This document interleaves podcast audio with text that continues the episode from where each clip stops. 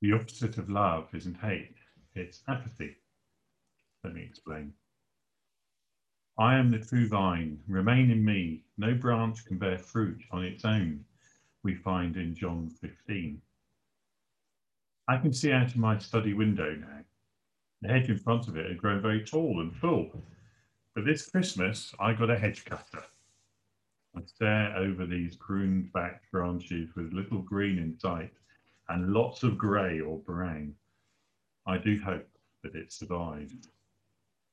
The branches and leaves that I cut off are in a couple of garden bags. They will die. They will not grow again. But the ones in front of me live to grow another summer.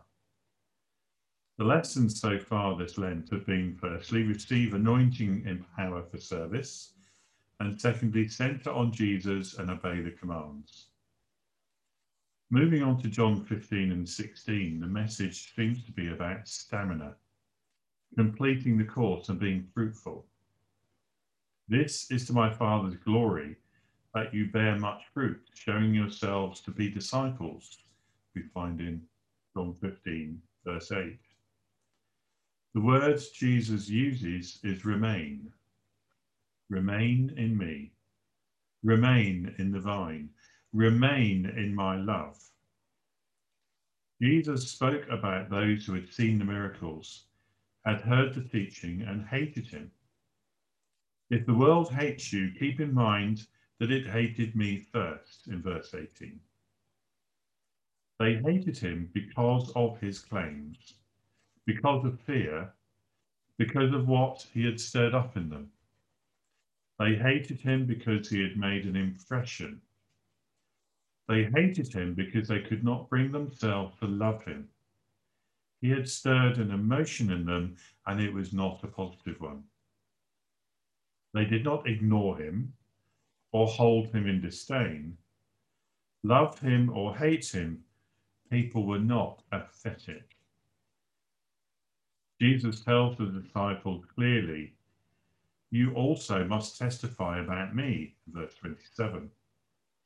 In essence, they will hate you because you talk about me. Don't talk about me. Don't tell them my commands. Don't convict of sin, and they will ignore you. They will be apathetic. If the world ignores us, is apathetic about the church, knows nothing of Jesus, we have disobeyed a command to make him known. And that is the opposite of love. It is for your good that I am going away. Unless I go away, the counselor will not come to you. John 16, verse 7. The Spirit of truth comes to convict people of sin and to point to righteousness. And finally, to condemn evil. And the Spirit of truth gives us the words too. When He, the Spirit of truth, comes, He will guide you into all truth. He will not speak on His own, He will speak only of what He hears. We find in John 16, verse 13. When the opportunity arises, the Holy Spirit will teach you at that time what you should say, it says in Luke 12 12 to condemn evil, speak clearly of sin, and point to Jesus and the love of God.